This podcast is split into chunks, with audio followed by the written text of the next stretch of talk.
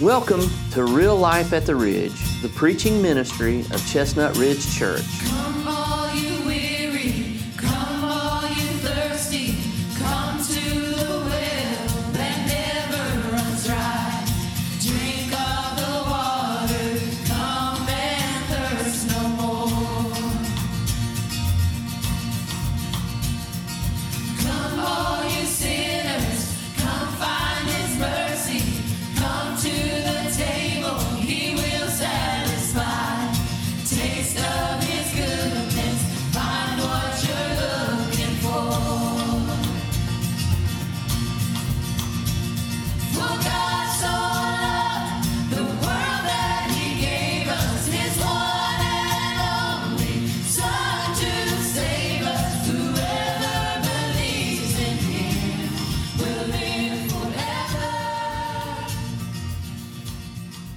Man, uh, as always, it's good to be with you on this Sunday morning.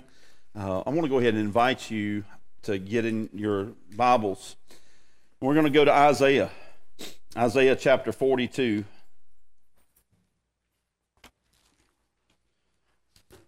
In Isaiah chapter 42, excuse me, 41.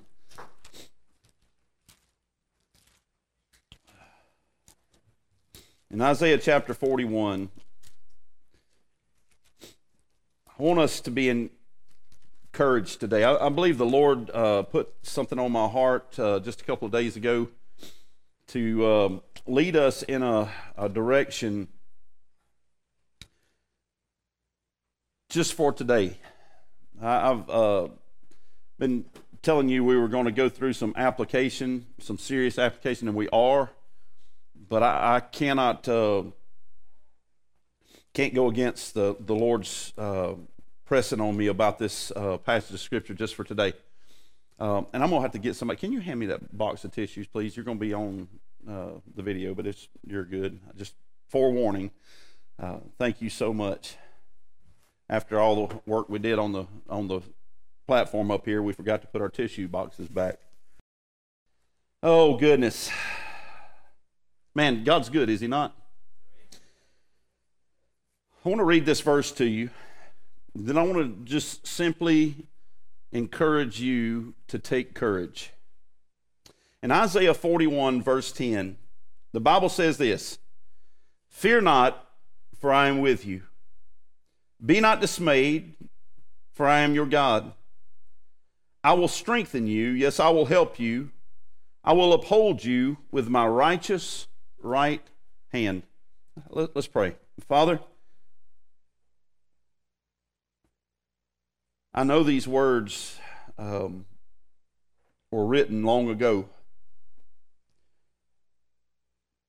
Even in our own lives, God, when we think about long ago and just, just our lifetimes, we,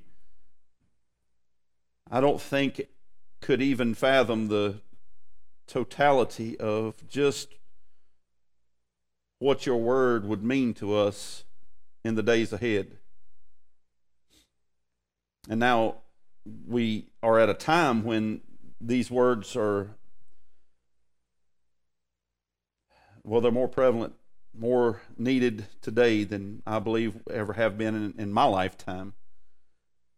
But God, to think that you penned these words a long, long time ago through the prophet Isaiah. God, would you cause these words to be real to us today?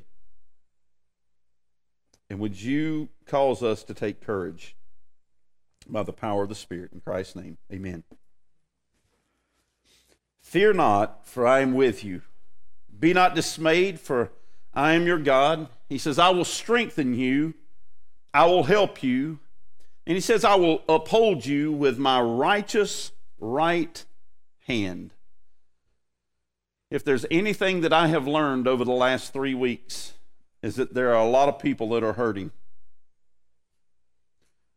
I've done more counseling in the last two weeks and have more booked in the next two weeks than I ever have in my ministry. I have received messages and emails from people wanting to know what in the world should they do. I, mean, I can't even imagine some of the pressure that's in this world that we are living in right now. You know, I, uh, and I'll, I'll, get into it more in a little bit, but there, there, are a lot of people that are under tremendous pressure to make huge decisions in short periods of time. One thing that makes it a, a huge decision harder is when the time frame is very short. We, we are being asked to make decisions on the fly now, big decisions. Some would think that whether or not a kid wears a mask to school is not a big decision, but if you're a parent that cares, that is a huge decision. Much less what it is on the kid themselves. You know, we, we honestly and truly don't understand what it's like to be that child in this day and time. Many of us in this room grew up in a time when we didn't have to worry about stuff like that. Our, our, um, our mental uh, and emotional uh, stability was uh, a lot greater in those days. Didn't say we were, were godly, but we, there was, we didn't have the pressures being put on us. We grew up in a time when we, we didn't have people forcing things like that on us. Didn't have pandemics, plagues. Oh, there were a few sicknesses here and there, but nothing like we're going through right now. And for parents to have to make those choices for their children, it's, it, it's a lot of pressure in a little bit of time. And it can change tomorrow. Did you know that? All it takes is just one decision. And, and I'm not up here saying whether you should or you shouldn't. I'm I'll explain that in my message a little bit later, and this is not what my message is all about. But I do want you to know this. I think everybody in this room, everybody that is listening, has been impacted. And now the impact is, seems to be changing. I went to a place the other day to get a drink. No, not that kind of drink. But I went to, uh, actually went to get a frappe. I used to get them a lot, but I have kind of curtailed myself down some. But I went and I wanted a large. And they said, We'll have to give you a regular and a kitty cup to get all the large. And the kitty cup was one of them little plastic ones with the, the, the stuff on it. It was awesome because I, I sit there and thought about the days back when I, have got a picture of myself at a at a, a, a outdoor event with a Mountain Dew bottle in my hand, and there wasn't no Mountain Dew in, in it. There was something else in it, but it was a cover up. And I was riding down the road thinking about drinking that frappe in that kitty cup, and that brought back to my mind. I said, Nobody knows what I have in my kitty cup. I've got four shots of uh, espresso in my kitty cup, you know. But they couldn't give me a large because there was a shortage on cups and you go to get supplies to do certain things, and you're going to find out that there is a shortage. That's not necessarily a little thing. For people who have been used to, accustomed to having everything at their beck and call, that you and I would go into a store and didn't have to worry about whether it was on the shelves or not, right? Now, that's impacted your life, and that's just a little thing. Whoever believed that you, two people could spend $25 at McDonald's? But that's where we live today. And so we're all having to make decisions about just how much we actually do eat out. There's a lot of people done started cooking again. A lot of us is eating sandwiches for supper instead of fixing a full meal not to mention all the other decisions that are coming about in our world. And God in Isaiah, this chapter, along with the others before, uh, before us today, this chapter and those chapters were intended to convict idolaters, but also to console God's worshipers. I believe it's an admonishment for us even today. Now, I know it was written to them, but I think it is an admonishment to us today to both keep ourselves from idols and to encourage us to trust in our great God. Hmm. I believe our, our verse today brings a silence to fears if we'll listen to it and encourages our faith in the times of distress. So, what I want to do is I want to dive right on in. And I want you to think about this. Think about the fact that our God is a big God. He's a big God. L- listen to the verse again. He said, Fear not. Just those two words. He says, Fear not.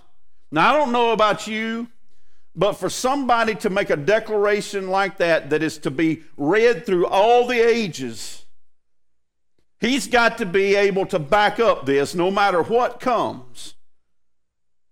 I mean, I know what they're going through in the text. I know what they would go through even after that text, all the way down into the lives of people that we've known ourselves that have been through wars, rumors of wars, they have been through pestilence, they have been through uh, poverty and the Great Depression. But right on up into our lives, those words are still true. He said, Fear not. I always wanted to think in my life that I would be able to protect my daughters. Always in my life, I wanted to believe that, that they were safe because of me, that I would be capable of taking care of everything that would come in their lives. And now, as I learn more and more about life and more and more about the things that can come into our lives and as individuals, I'm learning that I can't take care of everything. I can't fix it all. I, I can't, I can't cure cancer. I, I can't deal with, I, I can't fix, fix it when a baby is in the womb. I barely can't even take care of some of the things in my own life. But our God says to fear not. Let me let you listen to Isaiah 40, verses 9 through 15. He says, O Zion, you who bring good tidings, get up into the high mountains. O Jerusalem, you who bring good tidings, lift up your voice with strength. Lift it up. Be not afraid, says the say to the cities of Judah, Behold your God. Behold, the Lord God shall come with a strong hand. With his arm shall rule, uh, and his arm shall rule him. Behold, his reward is with him, and his work before him. He will feed his flock like a shepherd. He will gather the lambs with his arm, and carry them in his bosom, and gently lead those who are with young. Who has measured the waters in the hollow of his hand, measured heaven with a span, and calculated the dust of the earth in a measure, weighed the mountains in, in scales, and the heels in balance?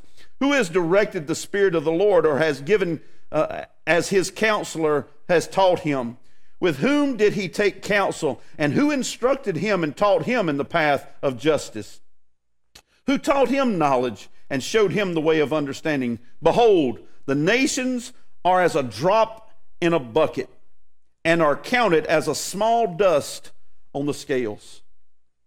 Did you realize that our God's a big God? I don't know what's going on in your life today, but I'll promise you this there's nothing going on in your life that our God can't take care of.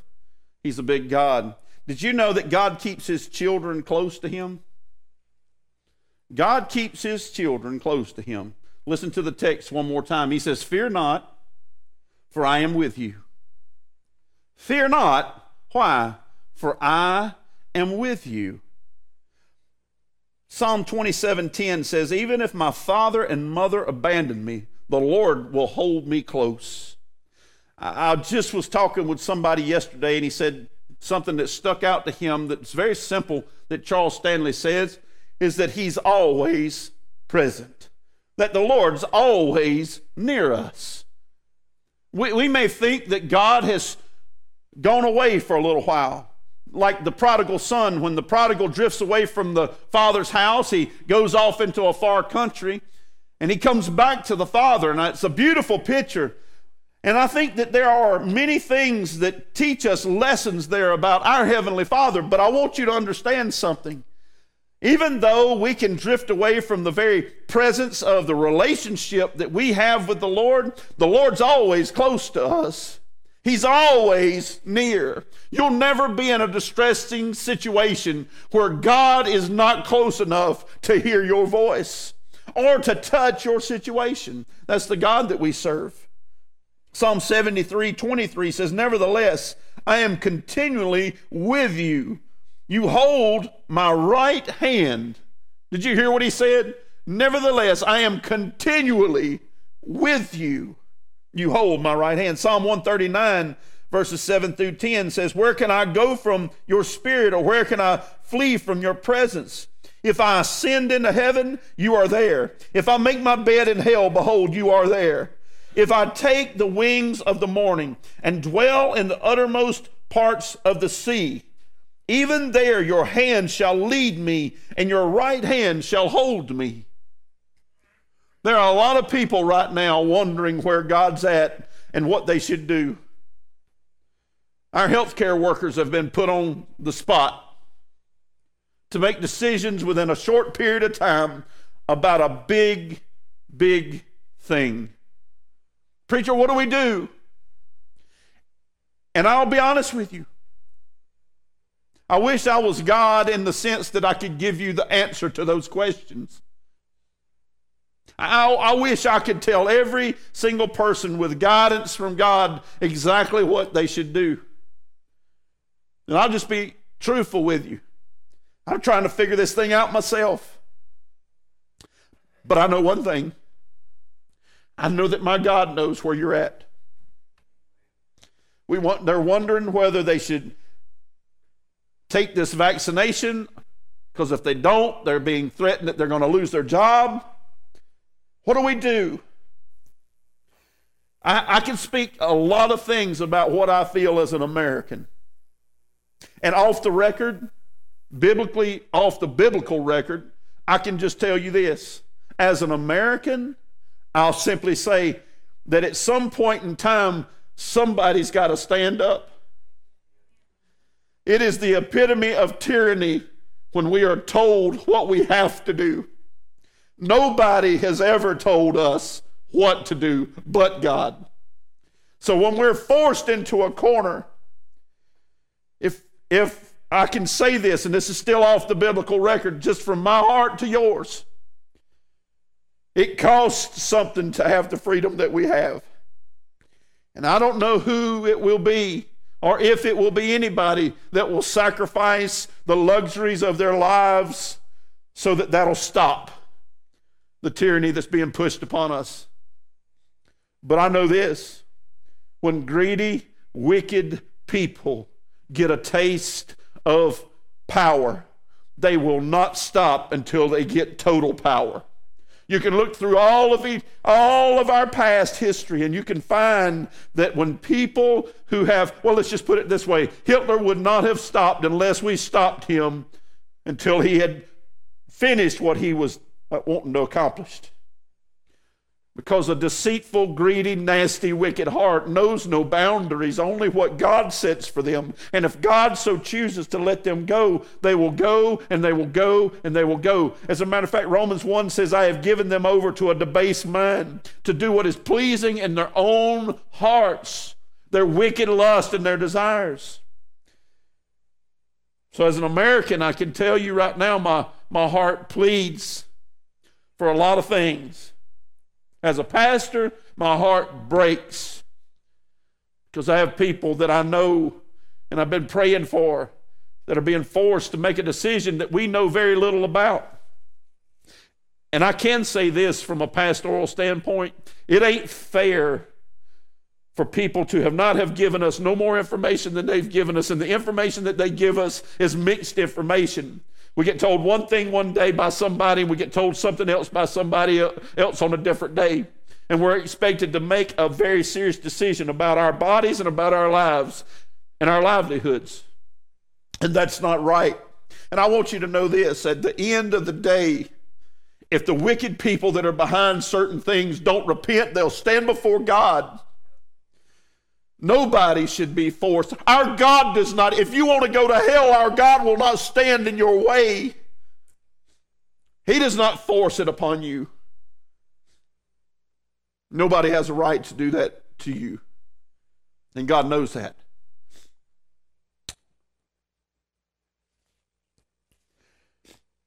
So God keeps his children close. God brings comfort to his children. I believe that our God brings comfort to his children. Listen again at the verse that we're reading. Fear not, for I'm with you. He says, Be not dismayed. The idea there is of looking around. You ever been in a situation where you something was brought to you or was you were approached by someone or a uh, something you've heard something and it was so disruptive that you just didn't know what to do and you just started looking around to see what everybody else was going to do that's the idea of that word there be not dismayed to look around to anxiously looking for one another in dismay or looking at one another in dismay i feel like that's what's going on right now is that nobody really knows what to do and everybody's just looking around going, who's.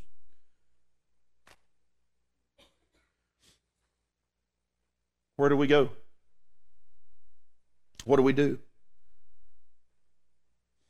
You know, whether right, wrong, or indifferent. I even told somebody the other day one of the things that I dislike, and, and I have the a right to dislike, and to you say, well, you don't have the right to judge. No, I have the right to be a fruit inspector of those who profess to be Christians. The Bible says you shall know them by their fruit. And how are you going to know them if you don't inspect? Our current president, one thing that I wish that he would at least do is just stand up and say something. And don't be wishy washy. Lead. It's almost like getting in the car, like I talked about the other day. What we gonna eat? And all the, the, the, the turmoil that goes on in, in the car of trying to make a decision because nobody's leading. And that's the whole reason that it's like that is because there's nobody leading. Instead of somebody saying, get in the car, we're going to go eat. Where we're going? You just sit in the car and we'll know when we get there. Can I get a witness? Anybody in here ever been told that before? Uh, I know I have. Just keep your mouth quiet. You'll know when we get there. How long is it going to take? You'll find out. But you got to hand it to some leadership, don't you? Wouldn't it be great if we just had somebody at the moment leading us? We're all looking around trying to figure out what to do, and we don't know which way to turn because this is being told and that's being told.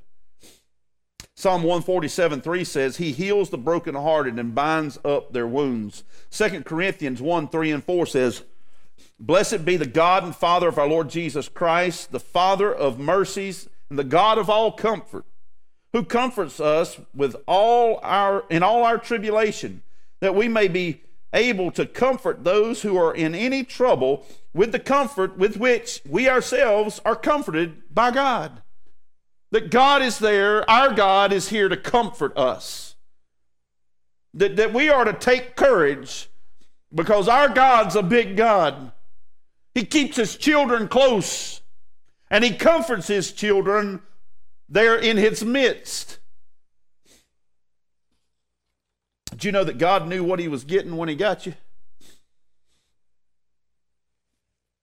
God knew what he was getting when he got you. Listen to the verse again. Fear not, for I am with you. Be not dismayed, for I am your God. Sometimes it boggles my mind to think of God dying for me. That, that he would he would care for me.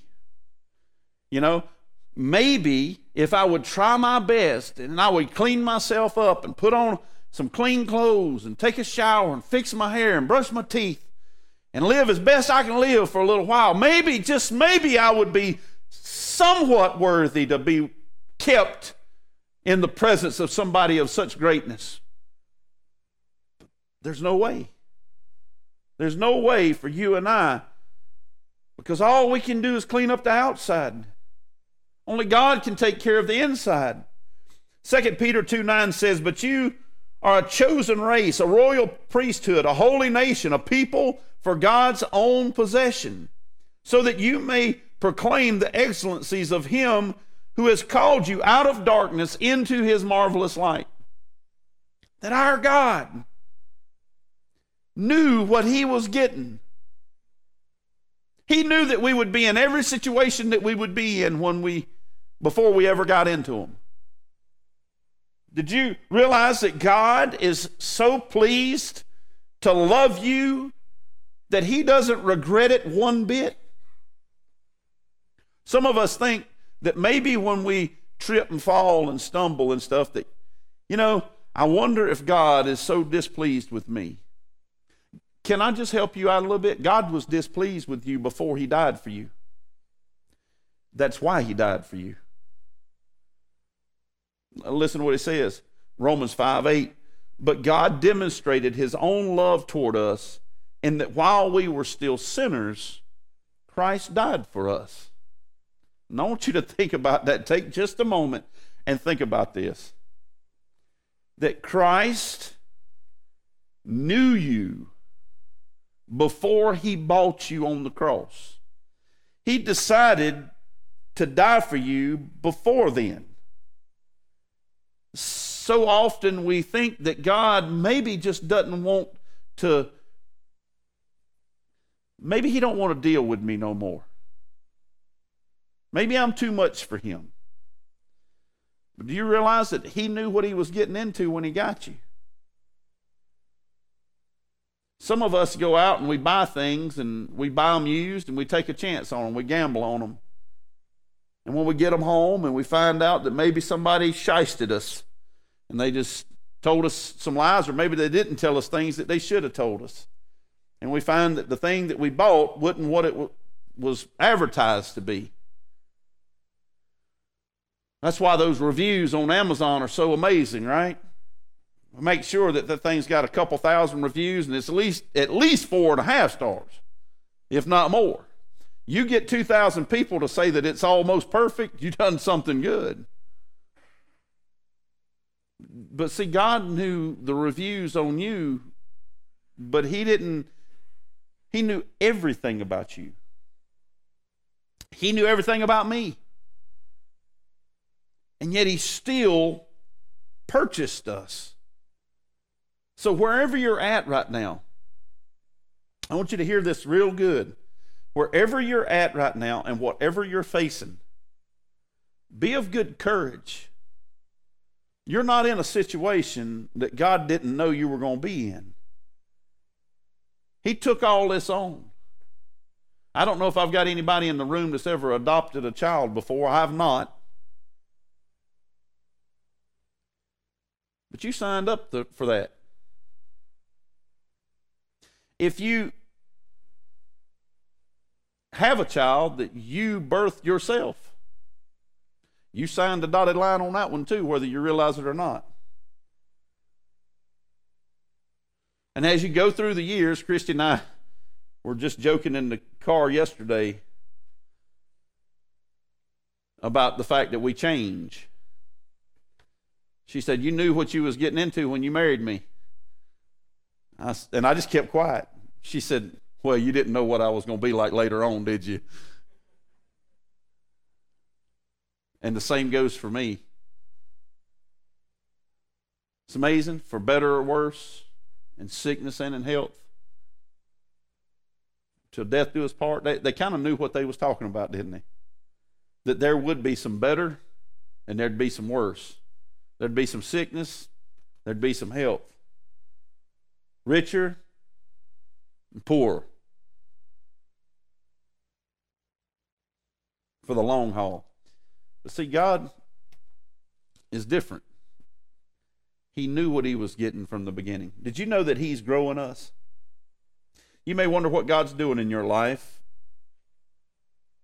Isaiah 41, verse 10, once again, he says, Fear not, for I am with you. Be not dismayed. He says, For I am your God. And to just put an exclamation point on there, he's not ashamed to be your God if he paid for you when he knew what he was getting.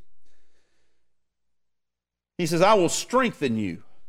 Psalm 63 8 says, My soul clings to you, your right hand upholds me. Ephesians 2 19 through 22 reads like this. Now, therefore, and this, these are our verses that we've been in and we'll get back to, Lord willing. Now, therefore, you are no longer strangers and foreigners, but fellow citizens with the saints and members of the household of God having been built on the foundation of the apostles and prophets, Jesus Christ himself being the chief cornerstone, in whom the whole building being joined together grows into a holy temple in the Lord, in whom you also are being built together for a dwelling place of God in the Spirit. That God is growing us. If you're a Christian today, and you've been a Christian for any length of time, you're going to realize that you're not where you used to be. At least you shouldn't be where you used to be. That you are to be growing, but it's God who's growing you and growing me. We are His workmanship, created in Christ Jesus unto good works, which God prepared beforehand that we should walk in them. Ephesians chapter 2. And, and so when we think about that, that God's growing us. If you're a new Christian, God's going to grow you. God's going to grow you, and, and, and through the seasons of life, He's going to grow you. Why do I bring this up? Other than the fact that it's walking through the text, think about what we're going through today. You're having to make decisions today that you never have had to make in your life before. And it is a part of God growing us. God allowed it. Nothing's got past Him the the choices that are laid before you today and the pressures that are put on you, guess what? They sifted through the hands of God. We can sit here and say that that that you know these people did this or this person did that. Yes, they did, but they did it at God's allowing them to do it. And could it very well be that God's growing you in the midst of it? Could it be that God's growing you in the midst of what's going on in your life right now? You say, I don't know if I want to grow if this is what growing's like. That's why when I mention that about that song, I have decided to follow Jesus. No turning back, no turning back. You read this book, that's a staggering thing to say once you know what this book says. Because it doesn't paint this beautiful little road on the way to heaven. He says that they persecuted me. What do you think they're going to do to you? That we went, he went through tribulations and trials and testings and promised us that we'd end up enduring the same types of things. That we would be ridiculed by people. That our own family members sometimes would forsake us. Those closest to us would turn their backs on us. You know, isn't it amazing? And we, we look and, and we, we go, oh, God just wants the whole family to be together. Well, I don't doubt that that might not be what He wants, but what's the reality of it? The reality of it is that He wrote that your father and your mother may forsake you, abandon you, but the Lord will stay near to you. And if you want to come follow after Him, you must be willing to forsake father, mother, and sister and brother follow after Him. We could go on and on and on with text that leads us to believe that God's telling us everybody that starts with us won't finish with us. And that's hard, isn't it? I mean, let's just be honest. We all want to, everybody to be together and everybody to be happy. But is that the reality of what's going to happen? See, if we're going to take courage if, if we're going to be strengthened by this verse, we have to understand that God's in the process of growing you and growing me. Do you know what he says? He says, I prune there so that you might bear more fruit. In other words, he literally cuts things away out of our lives so that we might bear more fruit for him. That, that only the cross before me, the world behind me, cross before me. And every time that, that that reality is more and more in our lives, guess what happens? We bear more fruit. We become more and more in the image of Christ and we bear more fruit. He's growing us. Do you know that God shelters us while He grows us? Isn't that great? that God shelters us while He grows us. Listen, listen to Isaiah 41, verse 10 again. Fear not, for I am with you. Be not dismayed, for I am your God. I will strengthen you. Yes, I will help you. And the idea here is of the fact that God uh, and, and, and is, is a help in this process that's going on. I'll strengthen you and I'll help you.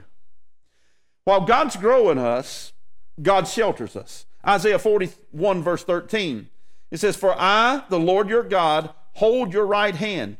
It is I who says to you, Fear not, for I am one who helps you. Psalm 91, 1 through 4 says, He, he who dwells in the secret place of the Most High shall abide under the shadow of the Almighty. I will say of the Lord, He is my refuge and my fortress, my God, in Him I will trust. Surely He shall deliver you from the snare of the fowler and from the perilous pestilence.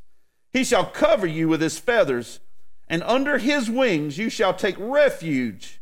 His truth shall be your shield and your buckler. Psalm, Psalm 16 11 says, You make known to me the path of life. In your presence there is fullness of joy, and at your right hand are pleasures forevermore. That while we're growing, God is sheltering us. How would you like to take your children and just thrust them out into the world right now? That's not what good parents do, is it? I mean, there's a point in time where we got to boot them out the nest. Amen? There's a point in time. You're 41 years old. It's time to put the Game Boy down. It's time to get off the couch. It's time to, it's, you know, it's time to make a living on your own, son. Aren't you glad that while we're trying to figure this thing out, that we don't graduate till we get to heaven? Amen. That while we're trying to figure this thing out, we're not perfect at what we're doing. The Lord's teaching us and He's growing us. That He's got His wings, His we're sheltered up under the hand of the Almighty. That God, when we when we make a, a mistake or stumble here as God's growing us, that the enemy, the, the fowler, the pestilence, is not allowed to just rush in and overtake us. But if we'll find ourselves before the face of Almighty God, that God is sheltering us and taking care of us. I bet there's some folks in here right now that in your darkest hours, you felt the covering of the Lord God sheltering you and, and, and caring for you and, and watching over you. You, want, you know the greatest place that one of my kids could get for safety for me is to humbly just crawl up in my lap. Instead of out here acting like a fool, just humbly crawl up in dad's lap. Do you know that if we'll stay in that place, a place of humility, that even during a time like this, we have to be careful not to become arrogant and prideful. And so I, I can say this to you. I can tell you this that if you make a decision with the pressures that are put on you today, if you make a decision and you make it out of your own arrogance and your own pride and the peer pressure that's around you, you might be better be careful because you might reap what you have sown. But if you will, in humility, stay before the throne of Almighty God and let God guide you, let God lead you. I promise you, He won't lead you wrong. And if you stumble while you're in the growing process, I promise you, without a shadow of a doubt, that, that He who dwells in the shadow of the Almighty will be protected and taken care of. You know, I put it in layman's terms. God's grace takes care of idiots and children. Amen. I'm so glad that God put provisions in there for me, even as an adult. that God, man, I don't know about you, but I've made some I've made some moves that I probably shouldn't have made made, but the majority of them, God knew my heart and my intentions in it, and I, maybe I made a mistake, but God covered me. And see, I think that that's something that we need to be careful about. It is so easy, and I want to become arrogant myself in the day that we, we live in. I really do. There's some things I want to say that I know I shouldn't say. There's some things I want to want to do that I know I shouldn't do. I don't like to see people take advantage of other people. I really don't. It, it drives me up the wall. It makes me, honestly, it makes me fighting mad in my flesh. But I also have to realize that I'm not God. And I have to watch for the sovereignty of God at, the wor- at work in the land of the living here on this earth.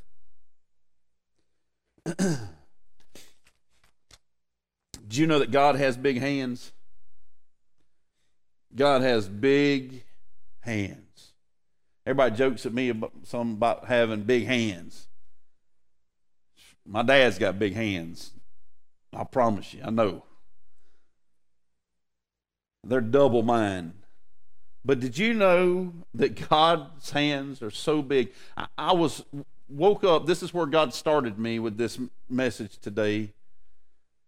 A few nights ago, uh, He woke me up, and I just got to thinking about God. I can't, I can't care for these people like you you can. I don't even know that I have the capacity, God, to to to to strengthen or undergird or, or encourage all the people that are hurting right now and all the questions that they have. And the first thing that come to my mind is his hands big enough to take care of them. But then I wonder sometimes, you know, it's like we, we, we often attribute man, human characteristics to non human entities. Uh, and, and, and, and I want to read this. It's a, it's a literary device here in our text. It says, I will uphold you with my righteous right hand. And it's, like I said, it's a, a literary device in which body parts are used figuratively in reference to, to an attribute or concept regarding God rather than a physical body part. We simply cannot imagine the Lord as he actually is the concepts outside of our understanding. I mean, we think about God, but we know God's not a. As a matter of fact, the Bible says that God is spirit because those who worship Him must worship Him in spirit and in truth. So, I mean, I realize that the Bible says that God measured out all that there is in the span of His hand from, from this point to this point in human speaking.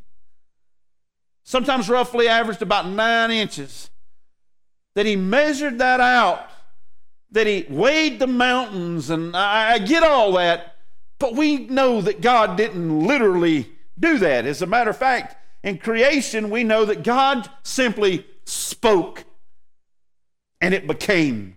But the idea here that God's trying to get across to us is for us to understand that God is big and that his hand is capable of holding on to us and taking care of us.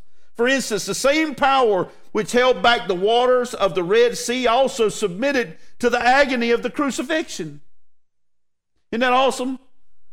Just to think about how big God is, but yet how accurate and compassionate God is. He held back the waters of the Red Sea, but yet He allowed nails to be driven in to crucify Him. The religious leaders in our text, we're looking for a warrior who would wrap his fingers around the hilt of a sword. And they refused to see the evidence of prophecy, which did not match their image of the Messiah. Pharisees and followers knew Jesus was special. He met many prophetic criteria, but the cross dashed all their hopes. Well, if he is the Messiah, then why is God dying on a cross? How could a crucified God be powerful? If he had promised to hold us in the palms of his hands, why was he permitting them to be destroyed? See, the only problem I think we get into when we is when we try to envision God in human perspectives is that we limit just how big God truly is he says, I will uphold you with my righteous right hand. And this might not be some flamboyant message or something like that, but I want you to hear my heart, folks. The folks in this room, the folks watching online, and those that will watch even beyond.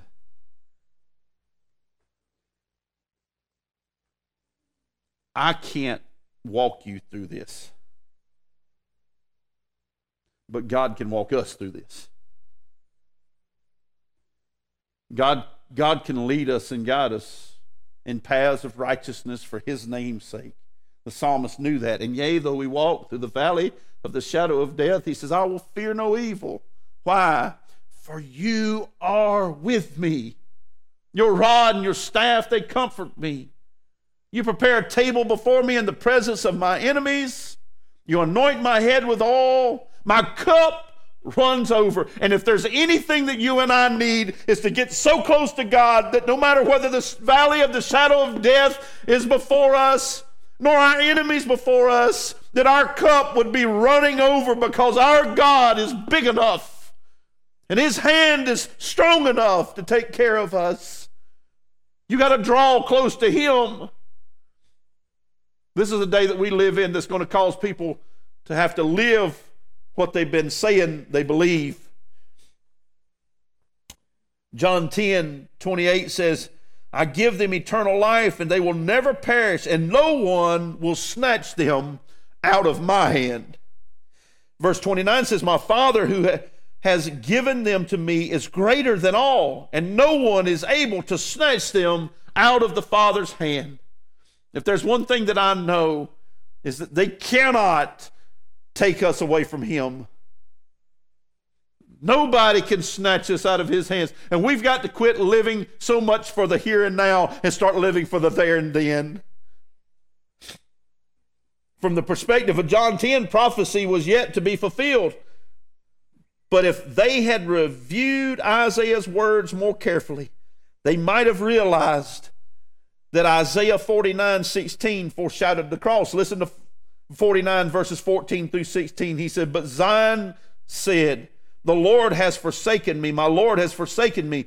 Can a woman forget her nursing child, that she should have no compassion on the son of her womb? Even these may forget, yet I will not forget you. Behold, I have engraved you on the palms of my hands. Your walls are continually before me. Did you hear what he said?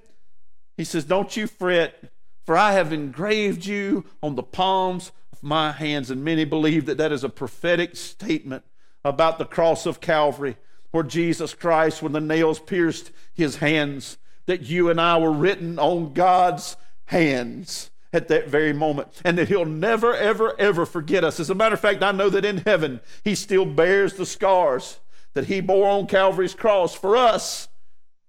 God's hand's big enough. And if I can leave you with any encouragement, do you realize that when all the pandemics are gone, when all the vaccines are gone, when all the the, the shortages of materials and supplies are gone, and when all of the wickedness is over with, there will remain but one one God. After it's all settled. And he's trying to tell us don't fret. Fear not, for I am with you. Be not dismayed, for I am your God. I will help you. He said, I will uphold you by my righteous right hand. So if I could leave you with that, when you make your decisions in this day and time, you better not listen to every doctor that you can get your hands on on some YouTube video or some other video. You better not listen to everybody that's on CNN, Fox, NBC, and all this other stuff. I can promise you that there's one that knows more about what you need to do than anybody else. It's Him. And if you've got peace with Him about what you do and you're His child, then guess what? You're in the right place. There's a lot of people look down on folks that have taken the vaccine, and a lot of people look down on folks that haven't taken the vaccine. I wish all of them folks would look toward Jesus. Because I'm not your God, and you're not mine. Let every man do what's right in his own eyes before the Lord. And let the Lord be the judge of them all and sort it all out. I'm going to ask you to stand with me for just a moment.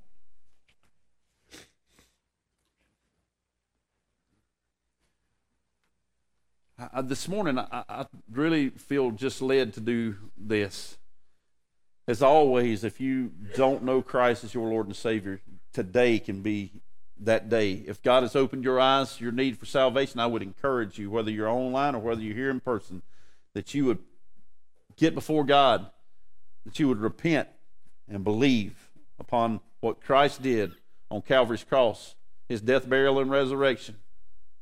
Put your faith in him and find somewhere to lead you in, in baptism and discipleship so that you might grow for the days ahead. Thank you for listening today. Pastor Greg wants to share with you how the gospel changed his life and how it can change yours too. You know, Tim, it was the gospel that saved me. I'll never forget when Ray Elder came into my life. Uh, God put him there, and he shared the truth of the gospel with me that I was a sinner, that Christ died for my sins, and that if I would accept him as the Lord of my life and follow him, that he would change my life. And that's exactly what he's done. I wonder if that's something that you would like to do today. That you would today, before God, just admit, you know, God, I'm a sinner, I'm lost, and I need you. And God, I- I believe that Christ died on the cross for me, and I want to accept His payment today for, for my sins, and I want to live for Him from this point forward. If you pray that prayer today, we want to welcome you into the family of God. We also want to encourage you to contact us. You'll find a link below where you can reach us, and so we look forward to hearing from you.